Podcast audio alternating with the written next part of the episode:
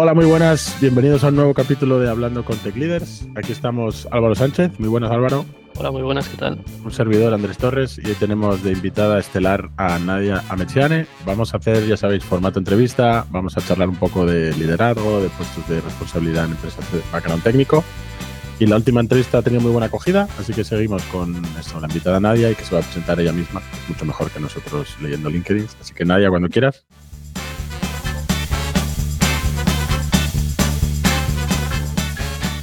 Hola, pues sí, yo soy Nadia, soy madre de dos niñas, soy senior manager en New Relic, donde me, equipo, me, ocupo del equipo de Digital Experience Monitoring, que está dentro de la, plataforma de data, de telemetry. Antes que eso, el inicio que tuve en manager fue en Wifos, que es la empresa donde estuve anteriormente. Y así como background en tech, casi siempre he tenido roles de QA. Algunas veces he hecho de programadora freelance, pero la verdad es que no me gusta programar todo el día, todo el rato, no es lo mío me gusta todo lo que ocurre alrededor y que tiene que ver con sacar un producto a la calle. Y creo que ese zoom out fue el que me dirigió más natural al QA y de ahí pues al manager, que es como el zoom out ya definitivo de todo lo que pasa en una empresa. Y bueno, esto soy yo.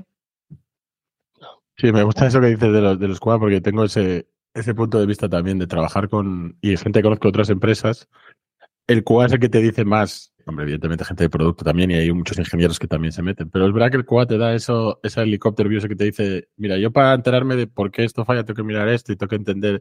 Y tienen como una visión más global, que igual a veces tuve ingenieros que están más metidos en justo una parte del, del producto o del código y no tienen esa visión general. O sea, me ha gustado ese, comentario. Total, además del tipo de QA que hagas, también necesitas una visión muy funcional, muy de negocio o muy técnica, ¿no? Depende de un poco del, del producto y demás y que no te casas con ninguna tecnología. Al final, a mí no me apasionaba ser la mejor programadora de ningún stack, pero puedo probar el código de gente que es muy buena en lo suyo y probar distintos y no necesito esa profundidad técnica, puedo estar en todo. Ya, ya. Pues eh, eso, al final la idea del podcast eh, nació, pues buscábamos gente que, que tuviera esas experiencias como líder en empresas, que haya crecido en puestos de engineering manager, VP de ingeniería, etcétera, y no era un contenido que no encontrábamos en castellano y nos arrancamos a ello. Entonces, bueno, pues por ahí vamos a arrancar. No sé, Álvaro, si quieres empezar tú con alguna pregunta. Sí, vale, perfecto. Pues yo quería empezar con un poco de salseo, si nos importa. Vale, Hace poco nadie había en tu Twitter un hilo bastante interesante sobre experiencias que tuviste en tu búsqueda de empleo. Hmm. Y hay alguna un poco heavy. tengo que decir que hay alguna un poco heavy. Pregunta es, bueno, tengo dos preguntas primero. ¿Tan mal está el patio? El patio no es mal, porque al final yo estuve un mes buscando trabajo, lo cual es un privilegio obsceno. Sí, no, no me refiero a eso, sino me refiero más malas experiencias en procesos. ¿Tan mal hacemos los procesos de recruitment en el sector? Creo que sí, o sea, es hay esa empresa que tiene el eslogan de que el recruitment está roto. Toda la cadena de atracción y retención de personas está rotísima, yo creo. Y sí, hay empresas que parece, parece que no se hayan dado cuenta de lo difícil que es captar personas. Dejan pasar candidatos, ya no lo digo por mí, ¿eh? lo digo también porque lo he visto como hiring manager. Dejamos escapar a la gente con una facilidad pasmosa. Ya. Sí, y mi siguiente pregunta era un poco relacionada con eso. ¿Cuál es la experiencia más heavy? La experiencia más. De todas estas que, que pusiste en el hilo. ¿Qué es lo que más mm. dijiste de él? No puede ser he visto muchas, pero una que recuerdo era, bueno, era un puesto que era en remoto, o sea, todo genial porque yo es lo que busco, soy madre, quiero estar con mi familia, pero cuando entres tienes que estar de aquí tres, cuatro semanitas conociendo al equipo. Lo cual, lo primero que me dice es que los demás no están en remoto o es que los vas a hacer ahí todos, entonces vas a generar ahí una diferencia, ya, ya partimos como a contrapié o sea, pero para, entenderlo un poco mejor, o sea, la posición era en remoto, pero te decían que las primeras cuatro semanas eran todos los días en la oficina con el resto del equipo. Te trasladas allí en un hotel, lo que tengas que hacer, o sea, paras toda tu vida, que debería ser el mindset contrario, una empresa que opta por el remoto de verdad. Detén tu vida, déjalo todo, ven aquí con nosotros a la oficina a fichar, donde me imagino que están los demás que no hacen remoto, y que te conozcamos y que empieces a rodar también me dice que su onboarding tampoco es particularmente brillante. Ese es un gran hermano, no es un onboarding. sí, además, sí, sí.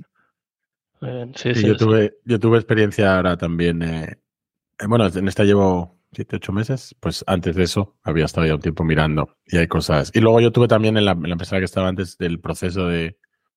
Veníamos igual de ser muy privilegiados a nivel de había mucha oferta, entonces podíamos elegir mucho y te podías permitir lo que dices tú, extender. Había dos, tres, cuatro entrevistas, tardábamos mucho en corregir un test que se mandaba y, y igual había un candidato que empezó en abril. De hecho, yo en la empresa que ya de ocho años, cuando fui para allá, empecé las primeras entrevistas como en marzo, abril y entré en julio con L. Era. Y claro, luego empezó un momento en el que los candidatos tenían tantas opciones que perdías candidatos por el camino y tuvimos que reducir eso hasta, hasta el mínimo que pudimos, casi que era el mismo día hacer un par de entrevistas y presentar oferta casi al día siguiente o el mismo día o así. Y luego lo dices tú, lo del remoto, yo creo que lo hablamos una de las entrevistas. Yo en esta estoy 100% remoto. En la de Holanda no era una empresa que quisiera remoto, pero bueno, yo me vine a España y quisieron que estuviera con ellos más tiempo y arreglamos algo. Tenía que ir cada poco a, Holanda, cada mes, así, pero no era, no era obligatorio, digamos, pero pasaba. El tema es que yo también tengo dos niños y nos vinimos a, España precisamente por tener ayuda de aquí. Si encima me voy yendo cada poco, pues el, lo, que, lo que habíamos conseguido viviéndolos aquí, lo, mi chica tiene trabajan a turnos en el hospital muchas horas, entonces no, no hay, o sea, los abuelos nos ayudan, pero tampoco. Entonces sí, hay que el 100% remoto, lo que dices tú igual a veces un punto, el, híbrido, yo creo que no funciona bien. Si hay gente que sí que va a oficina y otros en remoto, hay unas, salvo que lo hagan muy, muy bien los que van a oficina de comunicación asíncrona, etcétera, etcétera, no, lo que dices tú, los procesos que estén bien hechos para remoto, el onboarding y otros muchos, si no, no va a ir muy bien. Eh, sí, yo también estuve mirando, el, ya metiéndonos en, temas de manager, etcétera. Dices tú que la parte de venir de QA te ayudó. Sí. ¿Tú crees que eso le falla a veces, lo que se dice a veces de el ingeniero que pasa a manager, digamos, por pues porque hay sitios en los que por salario, si creces ahí es más salario, o por, no sé, por, por tener el, el chip ese de soy, soy manager, pero luego siguen siendo muy, muy técnicos y se quedan solo en lo técnico y les falta visión global, les falta visión de manager. ¿Tú crees que se nota a veces en ingenieros muy buenos que fallan como manager? Puede ser uno de los puntos. No creo que sea una desventaja competitiva. Creo que igual en su mapa de skills que tienen que construir, lo que tiende a faltarles o costarles más es un poco distinto de alguien que venga a hacer de QA o alguien que mm. viene a hacer de DevOps. Pero es que también podría ser al revés. Igual un QA que pasara a manager podría ser terriblemente fiscal y hacer management desde el terror y desde el miedo y poner a todo el mundo a hacer regresiones. Mal cual, también te lo digo, pero todo el mundo puede llevar su puesto anterior a la caricatura. Claro.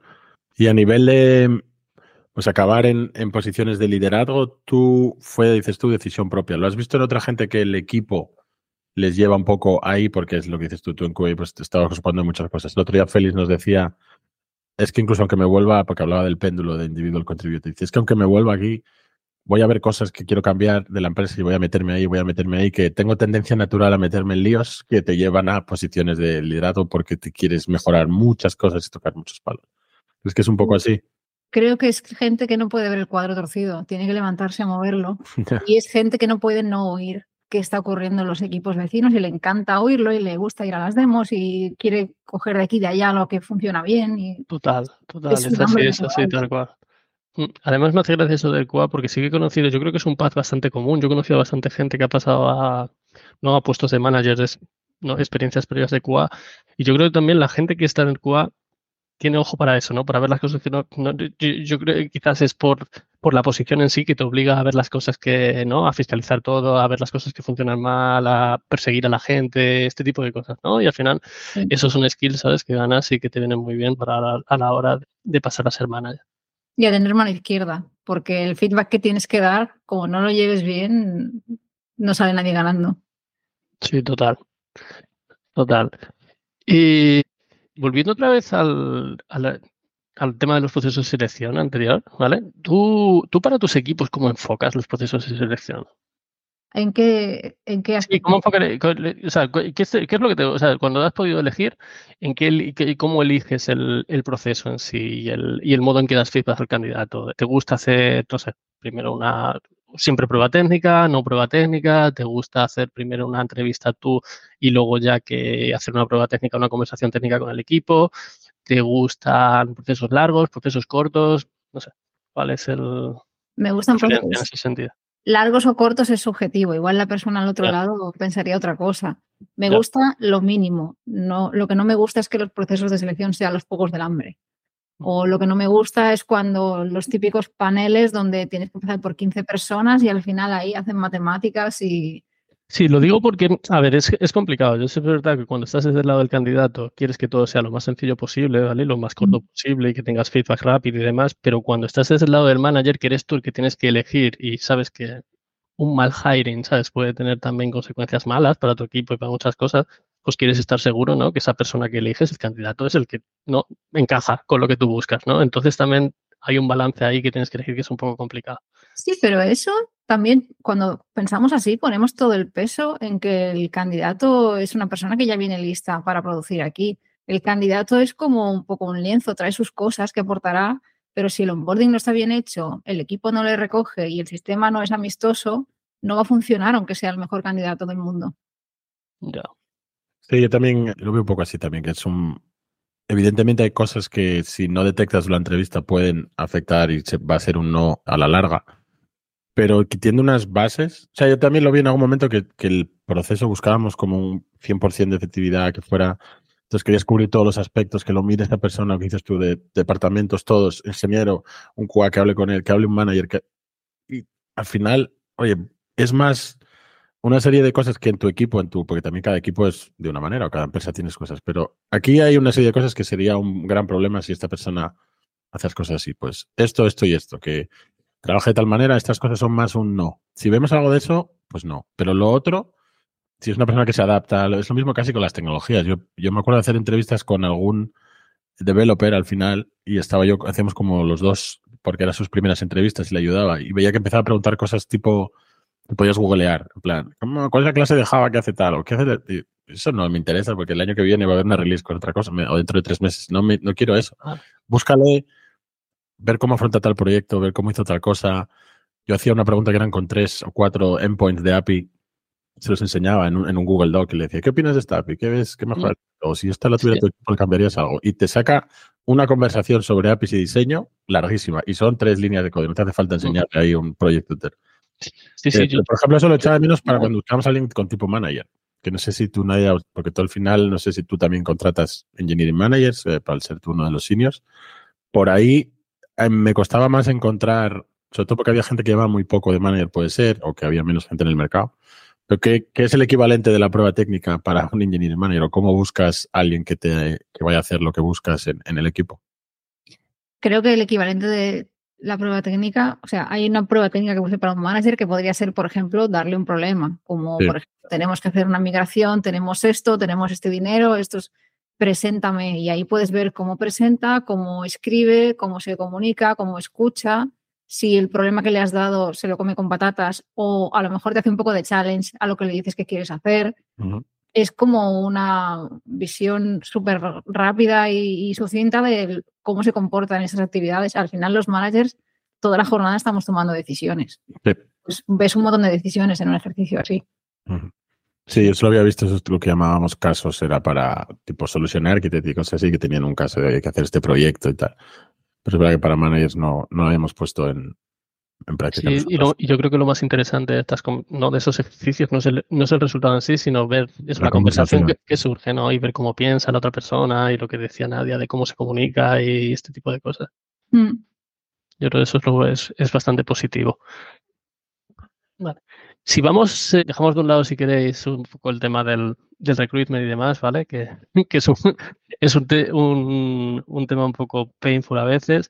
Vamos a centrarnos en los equipos. Y Nadia, he visto, he estado viendo un tuit tuyo, ¿vale? Si quieres, si quieres lo cito ahora mismo, ¿vale? En el que dices, ¿vale? me pareció bastante interesante y bastante acertado, ¿vale? Que dices, cada persona tiene potenciales y experiencias únicas y valiosas.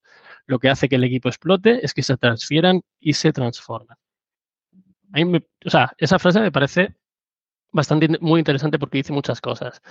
¿Cuál crees que sería nuestro papel? O sea, cómo un, manager puede influir, ¿vale? Para esto, ¿vale? Para que esto se produzca, para que haya esa transferencia de conocimientos, esa transferencia de skills, ese tipo de. para que las cosas fluyan.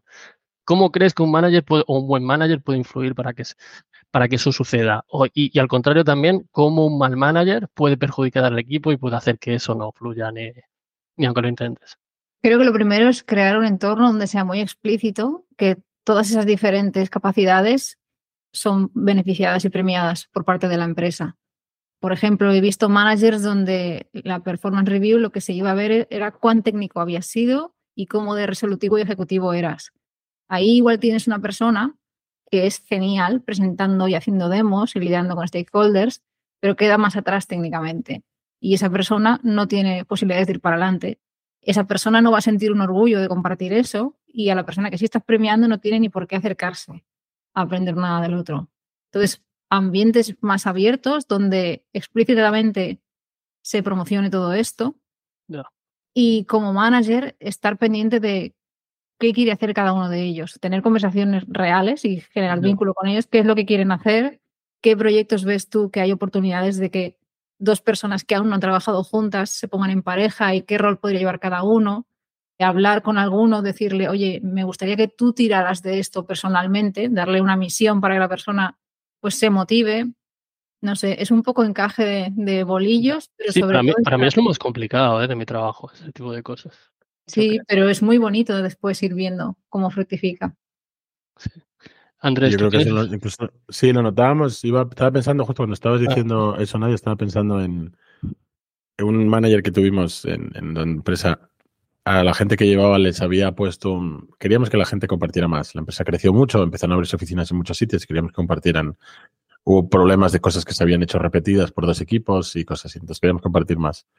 Había un programa que se llamaba el bueno, era como una especie de meetups internas. Les había puesto algo así como tienes que hacer obligatorio una presentación o dos. Creo que lo hablamos el otro día con Félix. En el, con Félix hablamos a nivel, la calidad bajó, porque la gente empezó a mandar cualquier cosa, digamos, que sabían por ahí va a compartir porque querían hacer el check que tenían que hacer para cumplir los objetivos del cuatrimestre. Pero luego también pasó que había gente que no le gusta. No le, la empresa ya no era pequeña, ya éramos aquella mil y, mil y muchos. No, evidentemente las presentaciones no eran para mil, pero ingenieros sí que habría un equipo de ingeniería de 700 ya o así. Puede que, puede que tuvieras una llamada con 100 o 200, dependiendo del tema, que la gente se apuntaba que le gustara más o no. Y además se grababan.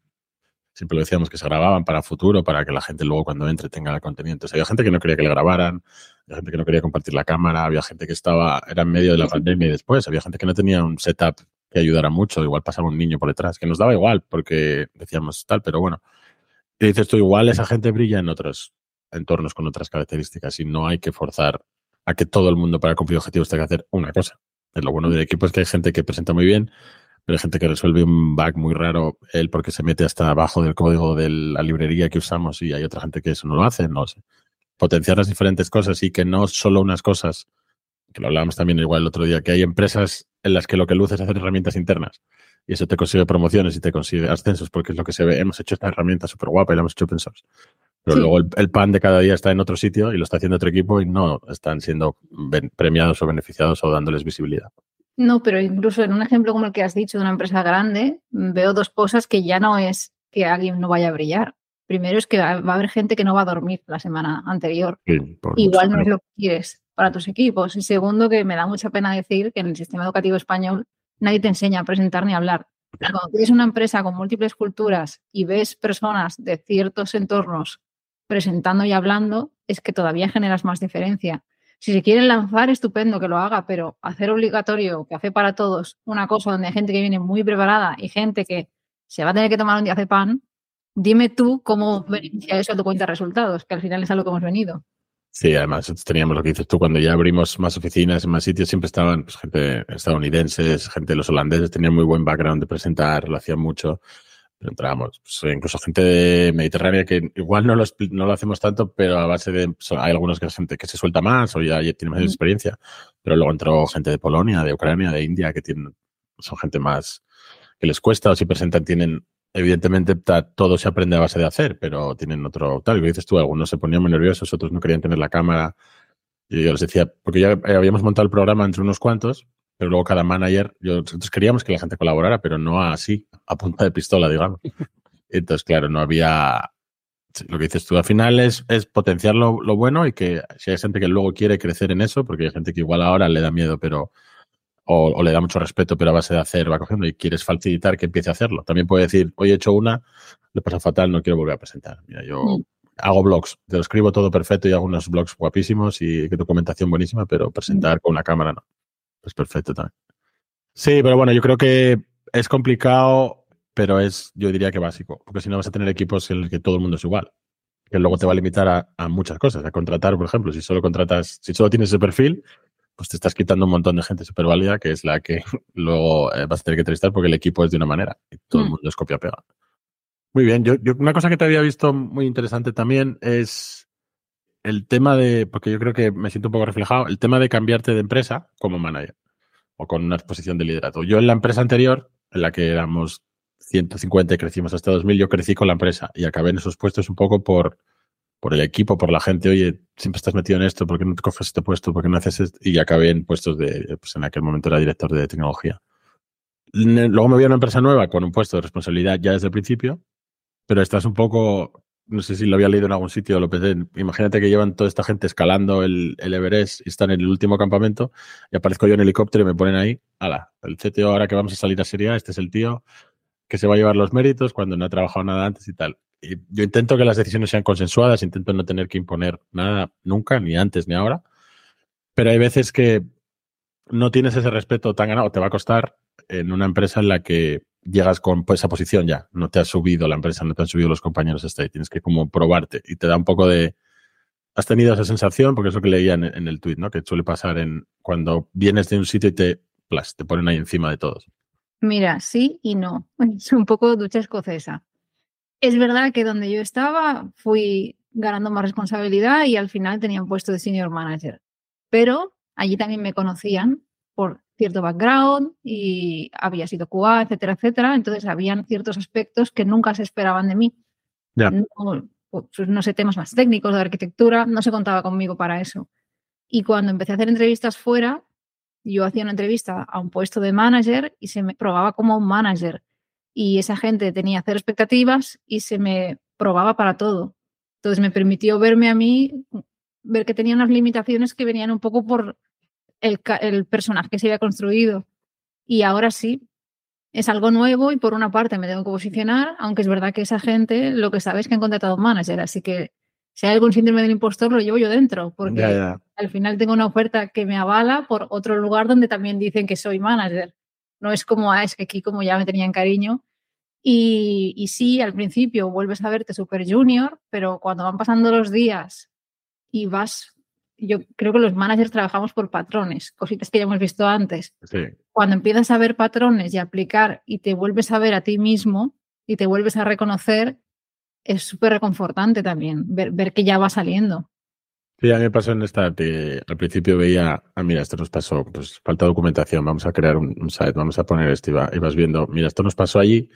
No digo que todo lo que hacemos allí, de hecho, el tamaño de empresa ya es de 2.000 hasta que somos 5, pues hay cosas que no se pueden hacer, pero hay otras cosas que, encajan. Y lo que dices tú también es, también es verdad, también me veo, porque en la otra empresa ya tenías una fama de según qué cosas, mm. que habían pasado cosas y mira, pues Andrés es así, o le va a pasar esto, o no le vamos a invitar aquí. Y aquí empiezas de cero y te puedes, digamos, posicionar otra vez pues mira, sí que quiero hacer eso, sí que puedo estar aquí o no, tal. Mm. Te da un poco un folio en blanco para empezar de cero, pero es verdad que puede ser también lo que dices tú, que tengamos síndrome del impostor al entrar en un sitio nuevo con un puesto de responsabilidad, pues quieres ganarte el, como digamos, el puesto al principio. Y en el otro lado tienes la sensación de que te lo has ido ganando con el tiempo. O de que estabas en tu cámara de eco, es un poco... También. Será igual en otros sitios, ser manager, está el listón donde estoy ahora, es, estándar, está muy bajo, está muy alto, necesitas ver eso también. Yo creo que las dos, en los dos escenarios tienes, tienes challenges, ¿vale? El primero, aunque hayas crecido como manager dentro de la empresa, también tienes un punto en el que, aunque conozcas todo el contexto, a la gente y demás, pasas a ser manager de tus antiguos compañeros. Y mm. eso también tiene ahí un poco de challenge, sobre todo al principio. Y luego también, cuando te cambias a una empresa nueva de, challenge, de, de manager, la gente espera un liderazgo que quizás, bueno, aplicas, ¿no? Pero te falta mucho contexto. Al final estás empezando de cero a aprender todo lo que es lo que tiene que ver no solo con la tecnología y las cosas que se hacen en la empresa, sino la gente y cómo funcionan también los mecanismos de comunicación, ¿no? En mm. este sitio nuevo. Y eso también lleva tiempo. Lleva tiempo aprenderlo. Sí. Pero bueno, humildad es llegar y decir, yo no tengo ni idea, los especialistas sois vosotros y espero iros conociendo y confiéis en mí y me digáis cómo os ayudo.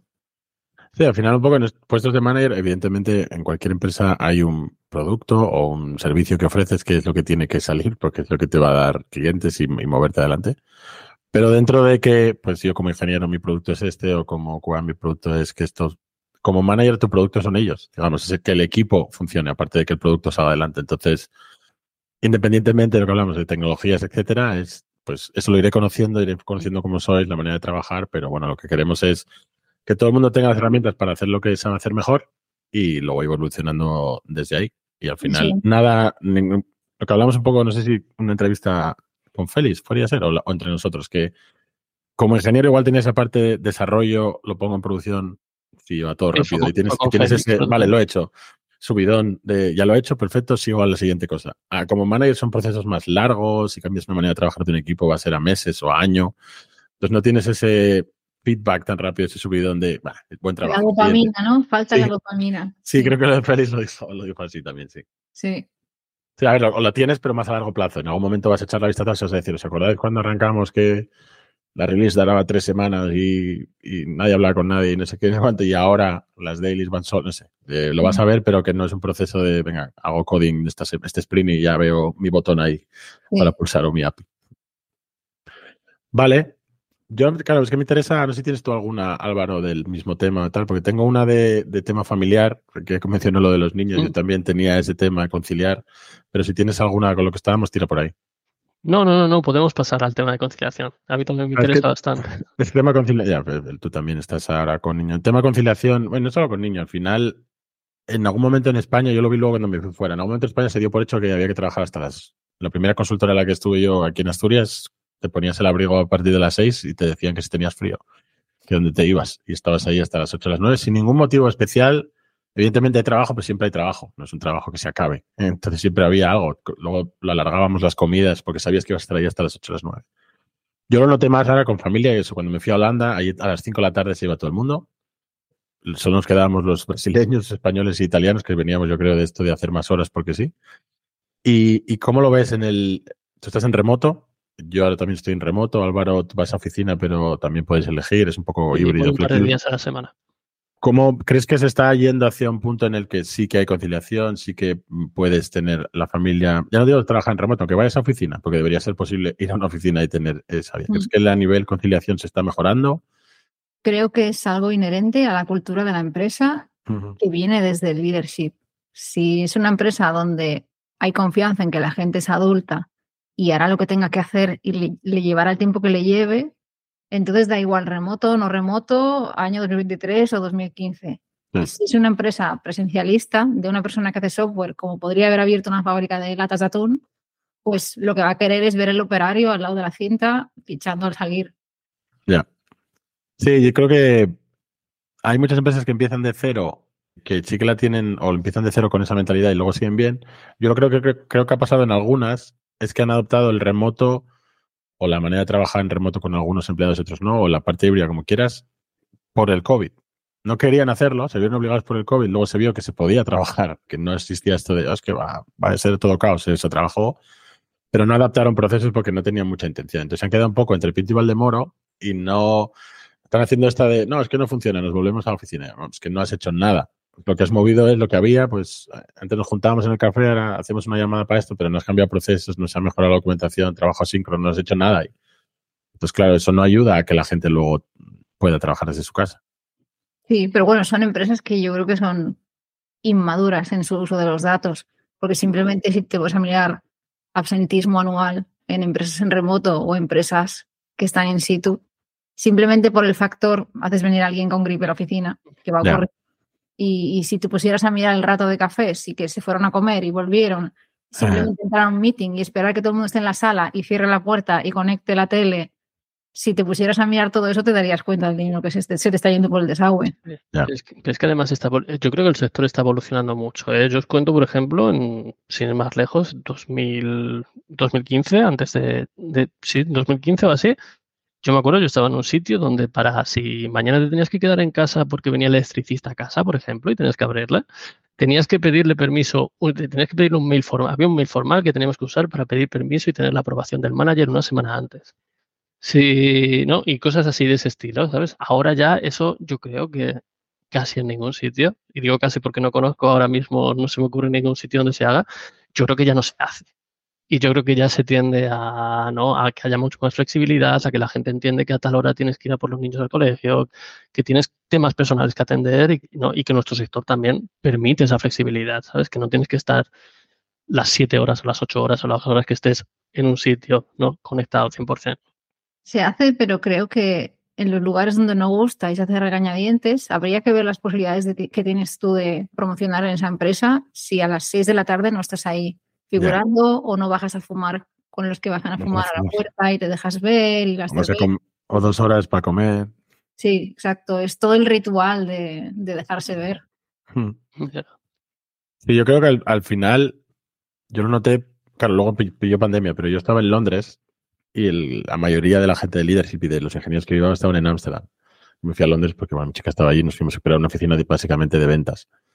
Y lo notaba, que había muchas reuniones a las que se iba que ya estaba todo hablado, había cosas que ya habían pasado, lo que pasa es que luego la reunión había que hacerla porque ya estaba puesta y tal, pero ya se había hablado todo, digamos, en persona. Y si no estabas allí, se perdía y no se documentaban muchas cosas, se hablaban cosas que no se escribían. luego cuando abrimos la oficina en Estados Unidos tuvimos problemas porque la gente no, por horarios, no atendía muchas de las reuniones que ya estaban hechas, que eran recurrentes cada dos semanas, que eran a primera hora de Ámsterdam, pues para ellos eran hasta la mañana y no podían estar y lo empezamos a notar a nivel cultura. Afectó a, muchas cosas de las que funcionaban cuando era el mismo equipo pequeño, la empresa que éramos 100, que todos estábamos en Ámsterdam, a lo que fue después, con multioficina, multicountry, y al no cambiar muchas cosas o cambiarlas cuando ya lo vimos, pues perdimos gente también.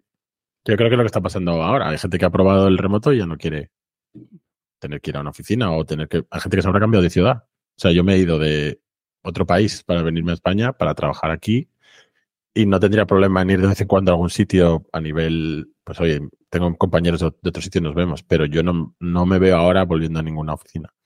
Ni, ni por aquí cerca, ni evidentemente de cambiarme de país ahora. Y no, no significa nada, pero hay muchos candidatos que hacen lo mismo, yo creo.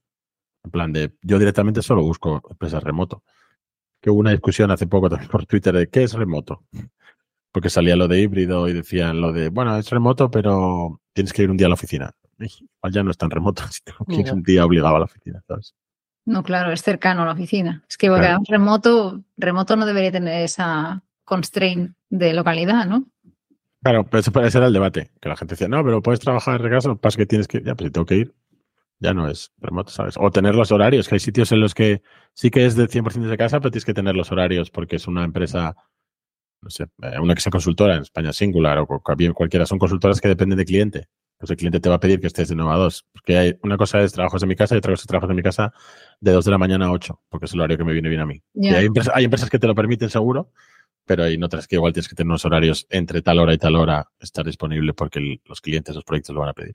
¿Y tenemos que estar todos a la vez para coger el teléfono a todos los clientes? no, claro, claro, por eso, evidentemente. evidentemente. A ver, eso, también es... a ver, sí, ya sé que... pero eso también es entendible, que la mayoría de tus horas también coincidan con el resto del equipo, puedan coincidir con gente y a lo mejor así las cosas, no sé, por temas de comunicación y tal, aunque tiene cierto sentido, podría tener cierto sentido, aunque también se puede fomentar también la comunicación asíncrona y tampoco pasa nada. Entonces estarían las dos opciones. Mm. Sí, no sé, como ejemplo, el equipo que, en el que estoy ahora, hay gente en España y gente en la costa oeste de Estados Unidos. Entonces, hay una hora, máximo dos. Coincidís. Gente que hace el esfuerzo. igual, ¿eh? Y la de allí se despierta. Y lo mejor es que no hay un meeting que no tenga sentido. Porque si solo tienes una hora o dos horas para verte al día, te aprovechas. Ahora rinda. Eso es verdad, yo trabajo con gente de Argentina y de Chile y pasa exactamente lo mismo. Mm. Mm. Igual. Muy bien. Sí, pero ¿y vosotros qué? Porque hace poco, no sé si fue la semana pasada, un McKinsey o algo de esto, ¿sabes? Que salió una noticia en titular, no sé si lo, habéis leído vosotros, que decía que preveían que todo el mundo iba a volver a la oficina 100% a partir de 2026. Hombre, McKinsey tiene contratos millonarios con los principales magnates del real estate. ¿Qué quieres que diga? Sí, claro. Hay, intereses, intereses, hay grandes. ¿eh? Claro. Sí, a ver, muchos salen estudios, han salido de vez en cuando, pero luego salen otros, evidentes, que, que hablaba nadie, incluso de gente del número de gente que cada vez pide más remoto solo cuando busca empresas, los de Manfred, que tienen ellos datos de la gente lo que buscas es, está en crecimiento. Mm. Pero cada vez en cuando sale alguno de que luego rascas un poco y eso, inmobiliaria por detrás o inversiones en, edificios, en oficinas. Son reportajes, no son estudios. Sí, exacto.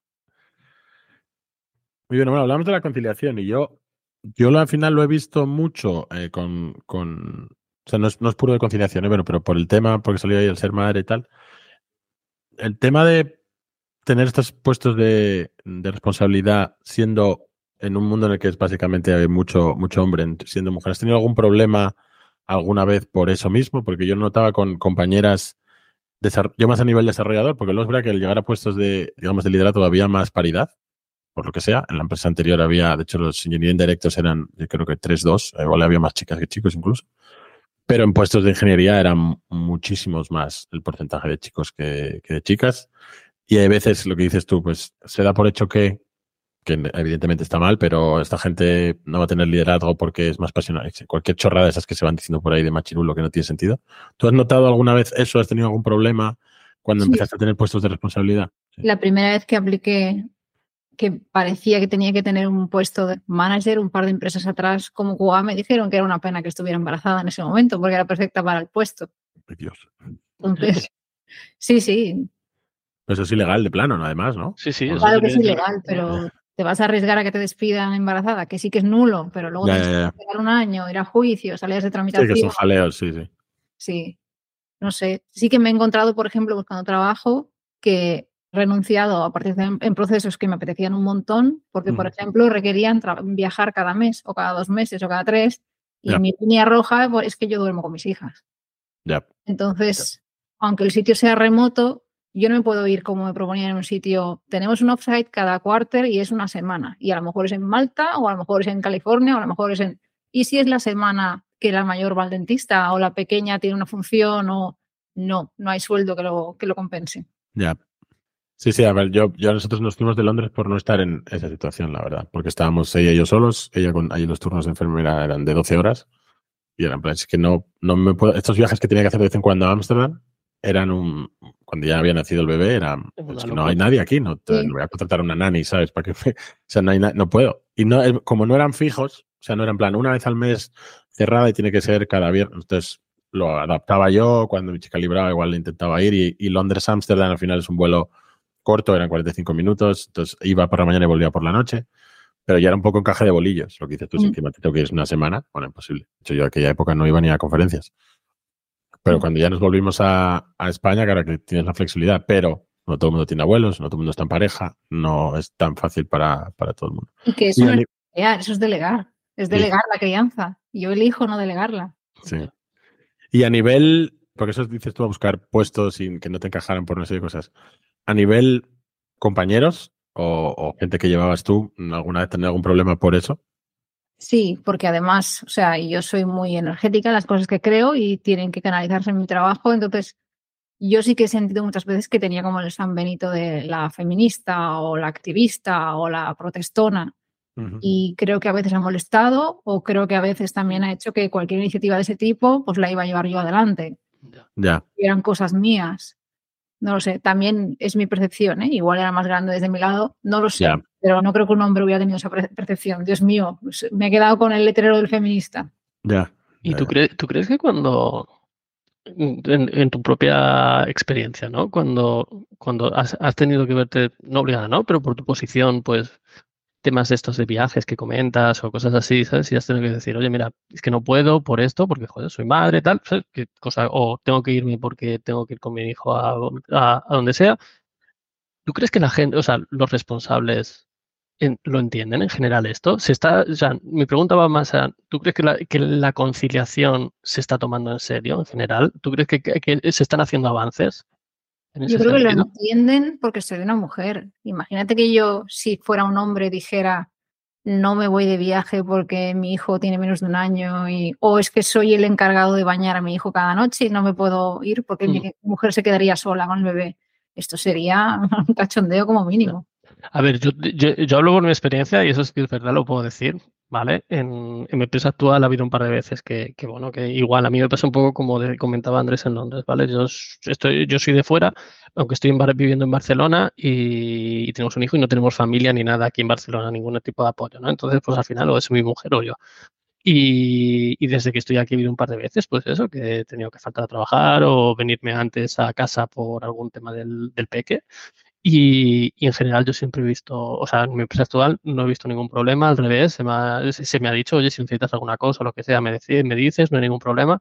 Y no sé, tampoco puedo generalizar, ¿no? Porque no, evidentemente no, es, no, pasará lo mismo en todas las empresas de España, pero sí que yo creo que, que se está haciendo, que hay, que hay, más avances en ese sentido, ¿no? Que los, los responsables, directores de empresas, gente, directores de, de áreas de tecnología, entienden la situación personal de la gente y entienden, ¿no? Y, facilitan un poco ese tipo de, de, de, ayudas, ¿no? Para conciliar. sí, puede ser. También ese es que el mercado en el que contratan. O sea, no se lo pueden permitir. ¿Por, ¿Por qué crees que es una cosa que pasa en tech y no pasa en cadenas de supermercados o pasa en auxiliares administrativas? Es porque la gente que es líder en tech es más dada a ser más humanista o considerarnos la familia básicamente es porque hay, si no la gente se va, se va a otro sitio en el que haga las cosas bien, digamos. Sí. te tienen que adaptar un, poco al, mercado. Un mm. perk más, ¿no? Sí. Mm. Sí, pero igual, claro, muchas cosas empiezan como perks, porque tú lo ves, hace años era un poco así, la flexibilidad. Ahora empieza a ser un poco un must, más que un perk. O sea, no es un extra como que te pago es, ¿sabes? Es, la norma, debería ser la norma. Es, que si no puedo irme a, si no me puedo quedar en casa, porque lo que decías tú de, tengo que mandar un email una semana antes. O sea, es que esto no es que venga un electricista, es que se, me se ha levantado el crío y me fiere. Y no le voy a meter un DALSI y mandarlo al colegio, Me voy a quedar aquí y, podré trabajar o no, porque ya no es que me quede en casa, es que si está el crío malo malo, pues no voy a estar en el ordenador, voy a estar con el crío. Entonces, a ver, que tenemos mucha suerte, que yo tengo otros amigos que están en otras posiciones que esto ni se plantea, o sea, si lo plantean igual peligra su trabajo, con lo cual eh, tenemos que, digamos, tener nos podemos dar con canto los dientes de que vamos más rápido por ahí por, por cómo es el mercado y por la falta de, manos que hacen falta en muchas empresas. Y porque nos lo hemos creído, porque hace igual, ya llevamos como 10 años de bonanza y salvo la gente que por lo que sea lleva 10 años en alguna es gente que no ha conocido otra realidad y no tiene ningún tapujo en decir al jefe, mañana no vengo que tocan vacunas. Ni se le pasa por la cabeza otra cosa.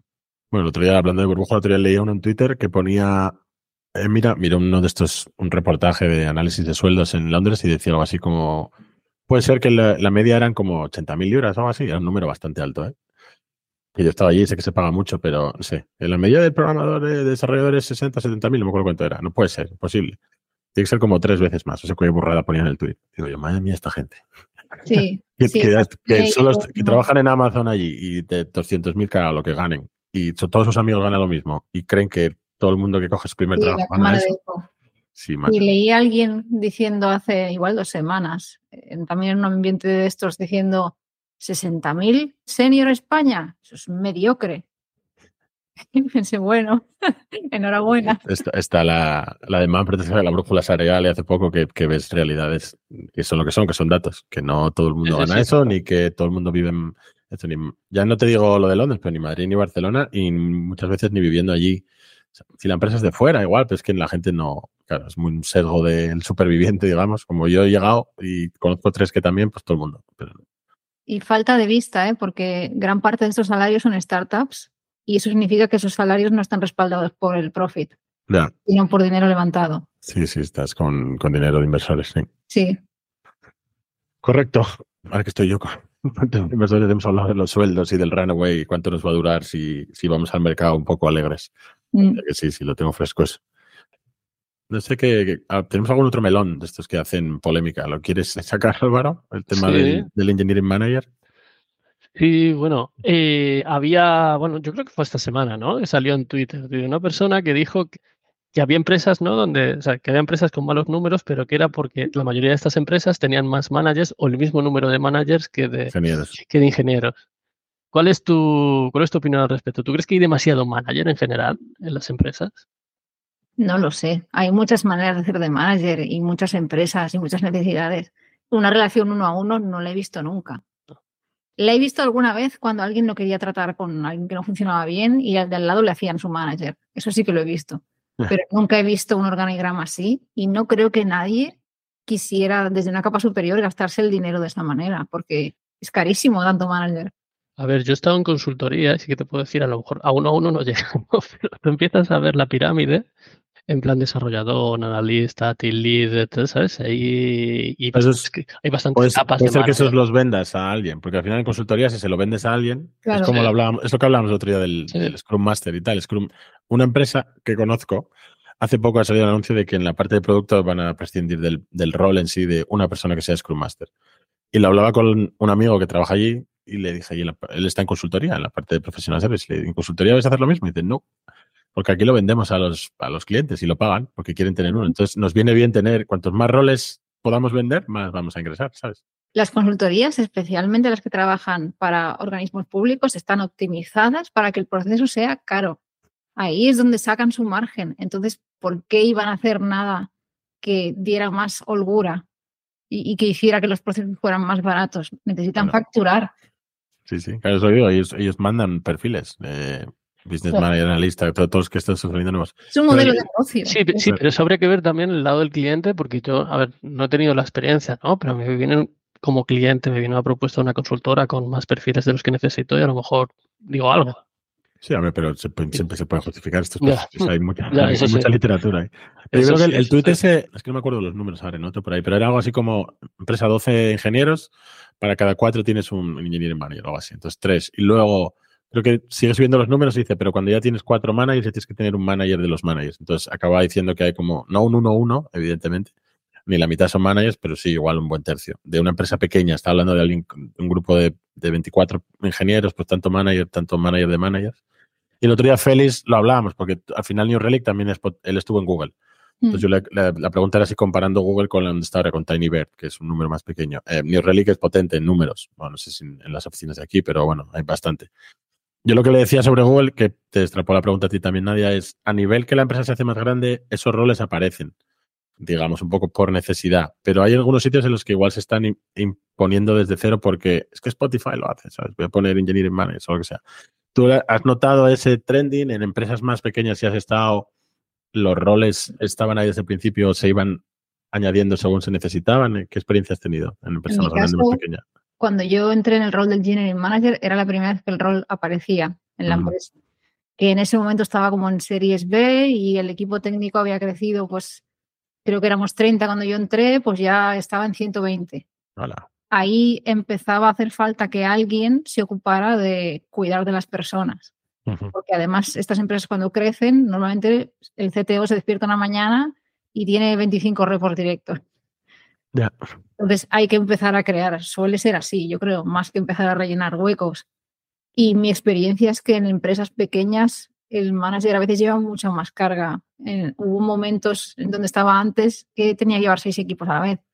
Eso no es un engineering manager tampoco.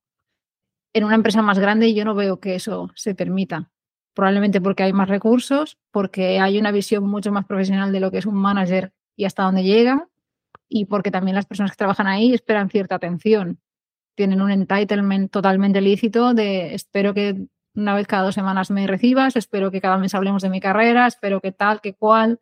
Hay mucho más equipos con los que alinearse, te estás ocupando de budget, a lo mejor te ocupas de producto porque no hay un PM al uso, cosas de este tipo. Sí, mi empresa también se creó el, puesto, digamos, de la nada, no lo había, pero por necesidad, por el crecimiento que hubo también, duplicando, triplicando ingenieros.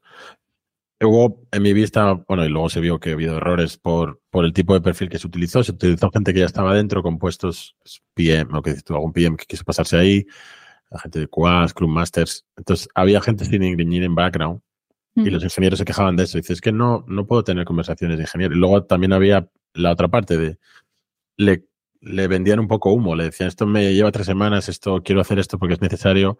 Y si tienes un poco de perfil, le puedes decir, oye, bullshit, eso no es así, no, son tres semanas, es menos, oye, esa tecnología no nos hace falta. No había una conversación de, desde la ingeniería, aunque luego seas manager y lleves gente. Y luego había cosas, lo que dices tú, teníamos unos managers que abrimos cuando abrimos en Polonia. Me acuerdo unas, unas slides celebrando el equipo de engineering managers de los nuevos que habían contratado. Había un tío que tenía 35 reportes directos. y pusieron las slides celebrándole de vaya crack. Y yo me acuerdo de escribirle, yo me acuerdo de escribirle por Slack en plan, ¿cómo es imposible? ¿Cómo lo haces? Yo, yo llevaba, no como engineering manager, porque el puesto era director de tecnología, pero yo hablaba con todos los lead principals y principals a, la semana y ya eran más de 10 o 12, estábamos creciendo y ya me parecía, digo, pues esto es imposible. Aparte de, que no les puedo dedicar el tiempo, de que me ocupan todo tipo de reuniones, de que quiero hablar con ellos, de qué vamos a hacer y tal, no me da tengo que conseguir que ellos empiecen a llevar a otra gente y dividir un poco el trabajo o que entre alguien más a ayudar. Y él, ¿cómo lo haces con 30? Y dice, pues no lo puedo hacer. Pues hay meses que no hablas con ninguno y entonces, claro, ya no estás haciendo tu trabajo. Y más, más allá de, no sé, números de, más de 10 ya se me pone muy loca la cabeza. De 6, 7 personas me parece una locura ya.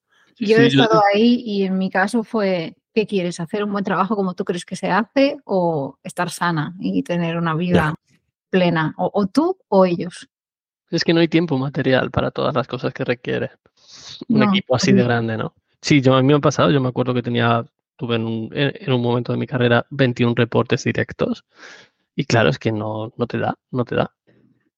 Y a nivel de, ¿has notado eso también a veces de que falta, o, igual no, tú no lo crees conveniente, o crees que se puede aprender, pero el tema de engineering manager sin background de ingeniería, que no venga de donde sea, de developer, de QA, de algo, que no tenga un background tecnológico que acabe en el puesto y pueda desarrollar su trabajo bien, que luego crezca en las, partes técnicas? ¿O lo has visto? ¿Crees que funciona? ¿Crees que no? Yo creo, no recuerdo haberlo visto. Y si tuviera que verme yo en ese caso, me sentiría muy indefensa, porque ¿cómo podría afrontar, por ejemplo, pues responsabilidades de governance, de en qué herramientas me gasto el dinero? ¿Cómo puedo saber si esto que os he pedido tiene que ser 35 picos servicios o un monolito entero y por qué y cuál es el momento de cambiar o cómo monto un sistema razonable de guardias o mi uptime tiene que ser del 97 o del 95, 9 y cuánto dinero cuesta eso y no me imagino venir de estudiar filosofía, salida de la uni y poder afrontar esas preguntas. Sí, es que nosotros nos pasó y eso que dices tú es lo que pasaba, que aparte de que los ingenieros se frustraban porque es otra persona que no, no está con la parte técnica y tal, luego le, yo lo veía porque yo hablaba con ellos, no, te, te la han colado, ¿sabes? O, para cosas que quieren hacer ellos de una manera, te la, no tienes argumentos para decirles no por aquí, no, no puedes. Yo no te digo solo decirles que no a veces, porque hay veces que tiras que no, pero hay una conversación y luego se acaba haciendo así, pero no puedes hacerle un challenge, no puedes intentar tener dos opiniones, no, porque no tienes, lo que dices tú, te falta tooling, te faltan herramientas. No solo es contra ellos, es defenderles. Cuando haya un Claro, sí, las dos cosas.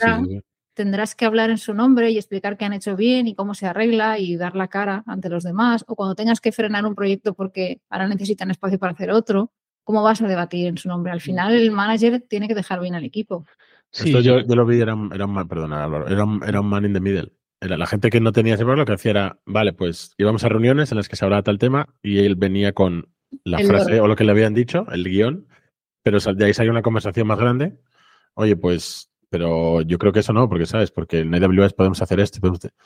Ah, pues te lo apunto y la semana que viene, entonces acabamos diciendo, pues que venga él, ¿sabes? Que venga el ingeniero y hablan, porque estas reuniones en las que hay managers, pero luego le vas a pasar, estás aquí de, teléfono estropeado. Mm. No, sí, sí.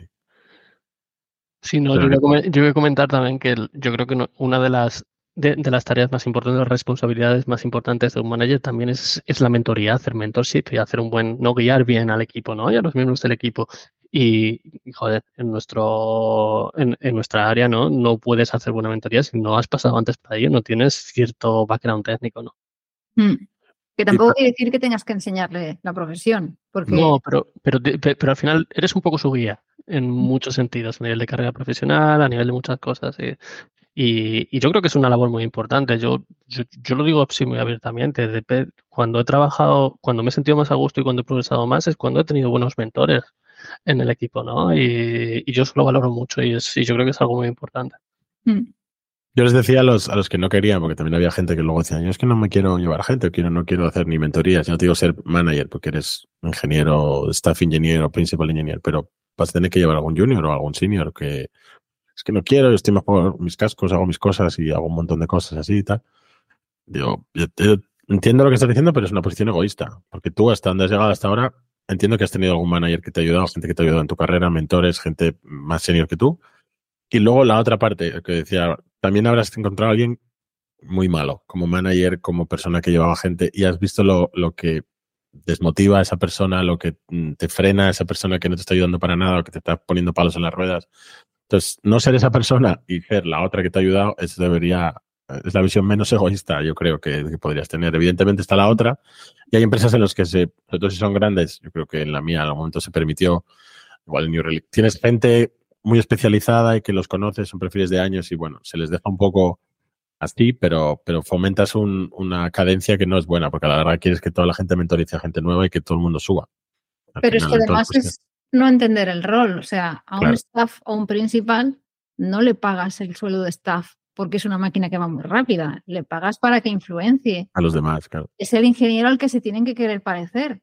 Y para eso tienen que verlo en acción y tiene que ser un poco verboso con las cosas que hace y tiene que expandirse, que no quiere decir que apruebe vacaciones, y esté teniendo one-to-ones, pero tiene que ser una persona que está completamente expuesta, como un chef de estos de cocina abierta, para que los demás digan, ah, yo quiero hacer esto también, quiero ser así. Si no, ¿para qué ese plus de dinero que te gastes? Sí, sí, es la frase que les decíamos. En plan, yo a, partir de un nivel, no sé si lo ponen, da igual, a partir de un nivel ya no me sirve que vayas, que le pase un poco más de Java que el anterior, porque no justifica el tamaño que tenemos ahora es más importante que la gente que está aquí junior suba más rápido a niveles eh, más altos que que tú subas de super top 1 a super top 2, porque no mm. me sirve, no hay diferencia, no me, no me aporta nada. Que toda esta gente que venga detrás, lo que dices tú, te vea picar Juliana como hay que picarla o, hacer una bichiswas como hay que hacerla y la quieran copiar y que no hagan cada uno lo suyo.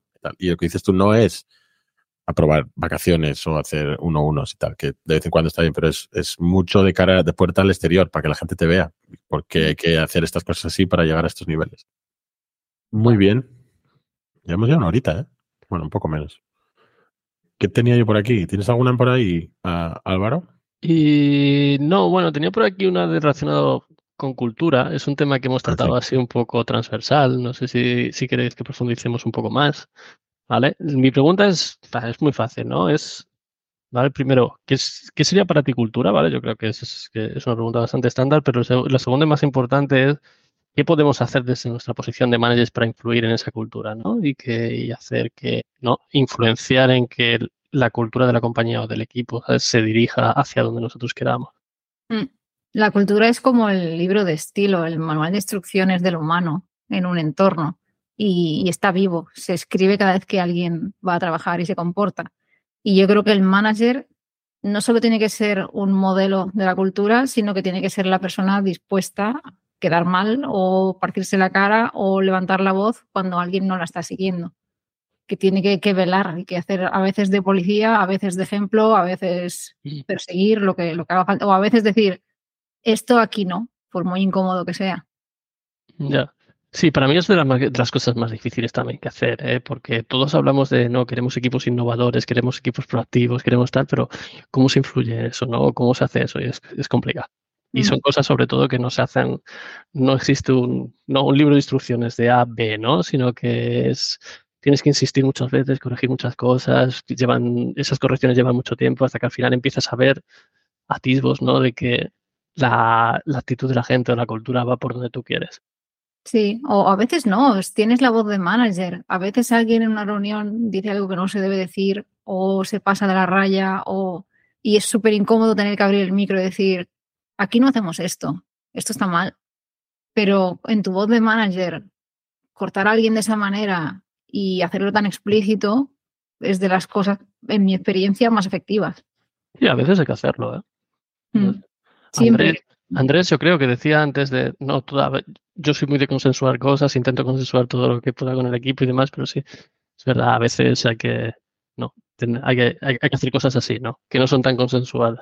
Sí, pero bueno, lo de consensuar es a nivel, eh, yo sobre todo lo veo en, ahora, que, somos pocos, al final, en la, en la, grande me quejaba de que el consenso era complicado porque, claro, meter en una reunión o meter estas páginas donde se votaban cosas, maneras de trabajar, la, la mayor discusión probablemente que hubo fue alguna tontería tipo comas o espacios versus tabs y cosas así. Que todo el mundo tenía que poner algo, entonces claro, 100 personas poniendo su cosa y su película.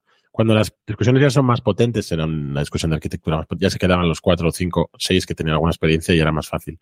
En la que estoy ahora somos muy pocos. El problema que hay es que se te cierra uno en banda de tres o de cuatro, que dice, yo esto no lo hago así y no lo veo, y es alguien muy cabezón o alguien que no entra a ninguna discusión. Entonces, parece que lo vas a hacer con el 25% del equipo descontento, pero es que el 25% es uno. Y si fueras menos, lo mismo. Yo lo intento, eso, a nivel de que todo el mundo participe y de opinión si se puede, es en temas sobre de tecnología, porque hay mucho gris. No es en plan, esto está bien, esto está mal, ¿sabes? Kafka bien, Rabbit mal, eh, bien, Monolito mal. Es, hay mucho gris, hay, son patrones, unos funcionan o no, dependiendo de la empresa, al momento, en lo que quieras hacer el proyecto. Hay cosas que son de no, de no y punto, ¿sabes? O de, o de sí y punto. Pero no, ya no lo, en la de tecnología que son más grises, pero hay cosas de blanco y negro, de comportamientos, lo que dice Nadia, de ese chiste no, eso que acabas de poner. Y hay veces que tiene que ser hay lo de reprender en privado, felicitar en público, sí, pero hay cosas que también se tienen que ver en privado para que el resto de la gente lo vea. En plan, mira, ese chiste aquí no es. Y ese comentario a un compañero aquí no es y ese lo que sea no es. Yo no he tenido tantísimos casos que pasara eso, pero en, empresas más grandes como estuve antes sí que se veía de vez en cuando alguna cosa que dices tú. No, además está todo el mundo viendo lo queda escrito. es mejor que quede escrito si no la va a borrar la burrada, pero mejor que la borre y, el comentario después de que aquí eso no, ¿sabes? Mm. Y, es cuanto lo que dices tú, dejarlo pasar y hacerlo después en privada tal no tiene el mismo efecto. No tiene ningún efecto porque los demás no saben que le has reprendido y la persona que puede haber sido herida se queda herida y sabe que ese no es un lugar donde sea mm. bienvenida. Claro. Sí, sí, sí. Estas son actuaciones que, digamos, menos gustan como manager, pero las hay que lidiar. Es las que menos training hay o menos entrenamiento, menos tal, porque hasta que no te pasa una vez es verdad que te lo pueden decir, lo se puede hablar, hay, evidentemente hay cursos y hay maneras, pero hasta que no te pasa una vez lo tienes que ejecutar con las herramientas que te han explicado. Cada persona es un mundo, hay gente que lo entenderá bien, hay gente que no. Entonces, hasta que no lo has hecho un par de veces, no, no, no sabes lo que es y no es bonito. Evidentemente, es mucho mejor hablar de tecnología y discutir si esto o lo otro. Son discusiones más, más naturales que te esperas más en el trabajo, pero hay un factor humano, creo que lo hablamos en la primera entrevista con Álvaro, una de estas yo de los mayores problemas que no te hace mi manager es la gente. O sea, la tecnología es fácil, la tecnología al final, oye, pues esta es si no se cambia otra. La gente, la comunicación con la gente, manejar expectativas, todo eso es lo que tiene mucha más chicha para mí que, la parte técnica, incluso como ingeniero en su día. Sí, total. Vale. ¿Qué tenía yo? Ah, o tiene una de las métricas, pero tampoco quiero que se vaya muchísimo de tiempo, ¿eh? que todos tenemos. De hecho, yo, tengo que ir al cole. Ah, por los chiquillos. Eh, una era de las métricas, que lo leí el otro día en tu Substack y estaba muy chula. creo que son dos o tres artículos de, bueno, hablando de Dora y de otras maneras de medir a los equipos. Hablamos un poco con Félix el otro día de cómo lo haces que sea realmente objetivo, qué cosas se miran. Evidentemente, pues descartamos yo creo que todas cosas como los commits, aunque hay empresas que todavía lo mirarán, y las pull requests. Yo he visto no hace mucho leaderboards de empresas de la gente ha hecho todos estos commits este mes y tal que no, igual se hacían con un, no puramente para medir la, eficiencia del equipo, pero bueno, ahí estaban y eso se usaba luego en conversaciones y tal. Tú, bueno, el artículo está ahí, lo compartiremos luego en los links, pero tú te basabas mucho en, creo que lo dividías como en tres secciones, ¿no? Te ponías como tres objetos, ponías seis y lo dividías como en tres de el producto, la tecnología, el equipo. ¿Puedes eh, explicar un poco los artículos así rápido sobre el tema de cómo medir, cómo medir la eficiencia, cómo, cómo sacar lo mejor del equipo y comprobar que van bien? Lo primero, o sea, quiero saber que lo que estoy haciendo funciona y es lo que me ha pedido. Necesito feedback de senior leadership o de stakeholders internos o del cliente y de cómo está funcionando el producto. O sea, ya puedes tener un equipo que hace 50 subidas de producción al día, que si no hay nadie... No lo usa nadie. Bueno, enhorabuena. Eres Google, pero sin Google. O, y cuando mido al equipo... Esa es buena, la de eres Google, pero sin Google. eres Ask Jeeves.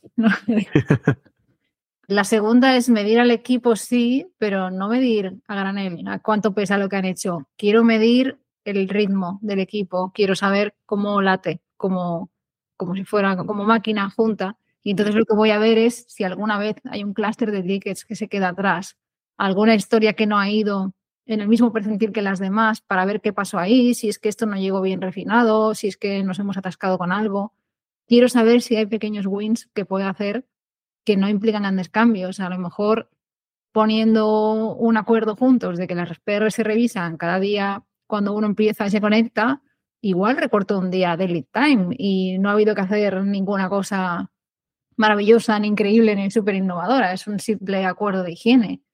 O quiero limitar las PRs a un tamaño X, porque bueno, todos sabemos que cuando tú comiteas 5.000 líneas de golpe, es responsable decidir si va a hacer ver que lo ha leído y darle ok y seguir con su día o si va a dejar lo que ha dicho que iba a hacer y se va a poner a mirar lo que has hecho.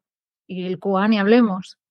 Y, la tercera es medir cómo están las personas. Si se están quedando en tu empresa, si se están yendo, si se van, si hay un grupo demográfico que se está yendo más que los demás, porque ahí tienes algo, esta gente no, está, no puede progresar o no se siente bienvenida.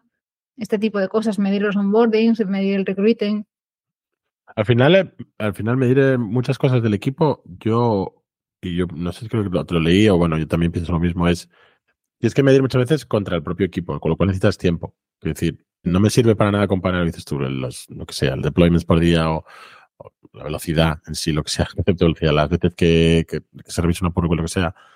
No es que aquel equipo, ya bueno, aquel equipo no sé cuánto llevan juntos, no sé qué contexto tienen. Yo quiero mediros a vosotros contra vosotros. O sea, ahora mismo estamos así, con estos números, vamos a ver en seis meses si hemos conseguido reducir el lead time, si hemos tal, si, si las pull requests son más cortas, si se revisa más fácil, lo que sea hay pocas que puedas aportar o comparar de otros sitios y traértelas. Normalmente es por, incluso dentro de la misma empresa, yo lo he visto en ¿no? el mismo departamento, mismo tal, un equipo al lado del otro, comparar uno con otro no, no funcionaba porque tenían realidades distintas, aunque trabajaban en 80% lo mismo. Había ahí una parte del final que no, ya te daba diferencias.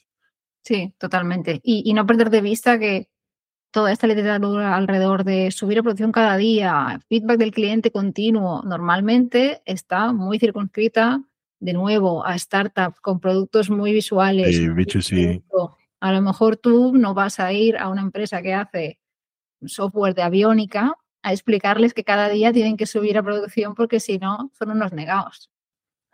Estábamos en, la, en la conferencia de Manfred, en la Tarugo, la de Bonilla, y había una chica que, que trabajaba en la NASA chica española que trabaja en la NASA con 20, 26 años, ahora lleva desde los 22. Y salió el tema, yo creo que alguien lo preguntó, no sé si fue de broma, pero bueno, fueron muchas, fueron risas en el momento de lo de probar, porque estaba explicando ella cómo tenían una réplica del módulo y que no podían, los test que tenían que correr eran todos sobre réplicas, que no ponían nada allí y, que separaban muchas cosas y no se podía. Y alguien preguntó lo de, oye, lo de probar en producción, que está muy de moda a nivel software, no lo lleváis, ¿no? Y claro, ponía eh, tenía unas slides que ponía el precio de los proyectos de los que había estado involucrado. No, pues 200 millones de dólares, lo que fuera. No voy a probar en producción y tirar esto abajo. Pero es que en muchas empresas estábamos con eso. No, no se puede replicar producción, no se puede, hay que probar allí porque son de prueba los clientes. Yo he estado en empresas más de cliente, que era más fácil todo ese feedback y ese proceso. En la que estoy ahora, por ejemplo, es, montas una red para que empresas se metan y luego más adelante ya habrá unos clientes, con lo cual ese feedback no lo vas a tener. Tienes que trabajar con otras, con otras métricas, claro. Mm. Vale, pues sí, yo, a ver, podemos estar aquí, em, digo muchísimo, pero porque me parece muy interesante la charla y me, está gustando como siempre. El problema es que hay que cerrar en algún momento. Tenemos una pregunta clásica ya, yo creo, al final. Si tienes tú alguna otra cosa, Álvaro, tiramos por ahí, ¿eh? Pero no, no, no, no sí, vamos a tirar con la de cerrar, yo creo. Venga, pues dale. Que, vale, oye, también queda claro que estoy disfrutando mucho de la charla, ¿eh? No es que quiera, hacer, no es, que quiera ir. No, no, lo hacemos porque. Tenemos cosas que hacer. Sí, porque al final, si no pasa de ser un podcast a una telenovela, nos escuchamos aquí cuatro horas y hay que hacer capítulos. Lo hablábamos otro día con Feli, digo, casi malía más dividirlo en dos entradas el tuyo, pero bueno, lo dejamos del tirón. Así que. Vale, perfecto. Pues una pregunta que hacemos siempre para cerrar es: ¿qué consejo le darías a alguien que está empezando en posiciones de liderazgo de manager? ¿Vale? O visto, visto desde otro punto de vista, ¿qué te hubiera gustado que te hubieran dicho cuando empezaste? Igual no es lo mismo. No, no sé. en general le diría a esa persona que haga terapia o se revise o porque es muy fácil empezar a sacar cosas de nuestra mochila y traspasarla a los demás y es muy fácil no hacer preguntas porque crees que sabes cómo los demás se sienten y qué necesitan y por qué han dicho que no o que sí. Súper fácil estar arriba de todo y, y operar así, desde lo que tú crees que ocurre. Entonces, mejor dar por hecho que no sabes nada, preguntar muchísimo y ver qué cosas tuyas te hacen reaccionar en vez de responder. Vale. Esa es buena. Y luego la, la otra es, aparte de, pues creo que algunos hemos mencionado, pero otra gente que sigas tú que te ayudara antes en la carrera o que todavía sigas a nivel de manager, el liderazgo, etcétera, o libros o blogs o podcasts aparte del nuestro, evidentemente, pero otros, eh, algo que conozcas material para alguien que o que ya está en esas posiciones para seguir formándose o que esté pensándose, oye, pues me gustaría que mi carrera fuera por ahí, que, que, podría, que podría prepararme, que podría seguir. Pues un libro muy bueno que he leído este mes pasado. Me ha gustado mucho, se llama The Power Code y no es exactamente sobre el manager, sino sobre el poder en bruto. Explica desde qué es el poder y qué supone detentarlo, hasta de qué manera se puede ejercer el poder, que no son las maneras, las maneras típicas, y que te ayuden a desbloquearlo de manera que el poder como que fluya a los demás y, es una palabra que está manidísima y ya da vergüenza decirla, pero empodere sí. los demás. Es como, es como un ensayo alrededor de qué es el poder y, y me gusta mucho porque lo presenta el poder antiguo definido como hacer que objetos o personas hagan cosas que de otro modo no estarían haciendo. Capacitar, más moderno, capacitar para que esas personas lleguen donde quieran o capacitar que las cosas ocurran. Creo que son dos maneras que se ven mucho en el management, dos, dos estilos el manejar a la gente, manipular, llevar de A a B, o el poner medios y entornos para que la gente vaya, no que la lleven. Es que el otro día estaba pensando justo en, una historia que eh, no sé si visteis en un. Lewis Capaldi, el cantante, bueno, es un cantante que salió en Glastonbury hace poco, tiene un, tiene un problema, una enfermedad y, le pasó durante el concierto y no podía cantar. Porque tiene, bueno, y empezó el público a cantar, a, acabar la actuación, acaban la canción ellos, él intenta hacerlo otra vez, no puede, y se deja y le dice a los músicos que se acaba ahí y agradece a todo el mundo y se va. Y queda, es una imagen potentísima y yo me he quedado, de hecho, el otro día estaba con los niños viéndola, pues la canción la paro de ponerla y lo pensaba como liderazgo, desde el punto de vista de esa persona, porque lo comparaba con, además iba a poner el otro día algo en Twitter porque me salió así por la noche y digo, es que estoy de, ¿sabes? Cuando siempre te ponían los discursos, el discurso de Braveheart, el discurso de al Pacino en no sé qué película motivacional ahí diciéndole a unos tíos, venga, a ir a mataros ahí por mí, ese es liderado. Y siempre te sale esa imagen de liderado. Y yo estaba pensando en ese chaval que con la música, la, la canción, había puesto a esa gente sin decir nada. De hecho, en ese momento en el que él no podía estar por, por manera, en este momento por una enfermedad, porque no estás allí, la gente hace lo que había que hacer. De hecho, dan un extra y, y, acaban ellos el concierto entre ellos y, y, es como muy impactante. Yo lo pensaba en plan, me gustaría, y de vez en cuando te viene ese feedback de otro sitio, de, oye Andrés, ¿te acuerdas de aquello que arrancaste? Pues lo seguimos haciendo porque nos gustó mucho esa manera de, con la gente, no sé qué, mucho más potente que el, de lo que dices tú. El, el libro no lo conocía, lo tengo que, uno que pone de Power Code, More Joy, Less Ego, creo que tengo ahí para apuntarlo luego para compartirlo con la gente. Pero me, me vino, como estabas explicándolo, me venía a la cabeza ese ejemplo de liderazgo Iba a decir rancio, pero bueno, otro tipo de liderazgo de, otra época y lo que se busca ahora, yo creo, en muchos sitios. Es más incitación que liderazgo, sí. Sí, es como más que cada uno pueda llegar al máximo potencial que tiene y habilitar eso de una manera. Evidentemente hay momentos en los que hay que tomar decisiones, pero, pero más por ahí. Mm. Muy bien, pues lo apuntamos y, eso, muchas gracias. Bueno, si quieres añadir algo más, Nadia, para cerrar. Me da gusto. Pues eh, que muchas gracias, que es una conversación, ah, como siempre decimos, que nos estaríamos más rato. Esto, vamos un día a tomar algo por ahí, estaríamos tres o cuatro horas. Hay que hacer un día un live con gente y estar varios ahí de cháchara. Pero bueno, que muchas gracias. Que yo, la recomendación que tuvimos en Twitter, eh, un éxito. O sea que gracias a la persona que nos lo recomendó, porque ya cuando nos lo dijeron empecé a seguirte y a leer cosas tuyas y ahora después de la conversación, pues mucho más convencido. Qué bien. Muchas gracias. Espero que haya sido un buen rato y lo vamos dejando aquí. Gracias Álvaro también por estar aquí, por preparar preguntas, por, eh, por seguir eh, adelante con el proyecto, que yo creo que a los dos en su día teníamos un poco dudas, pero de momento vamos a ir para adelante. Y nada más, pues ahí adelante chicos, vamos a ir dejando, chicos y chicas, dejaremos el podcast con algunos links y algunas cosas, lo pondremos por Twitter, ya sabéis, compartir si tenéis preguntas, si tenéis sugerencias, sobre todo de otra gente en posiciones de liderazgo que, que sigáis y que queráis escuchar una charla con ellos, pues por favor, por ahí. Muchas gracias. Chao. Chao. Chao, chao.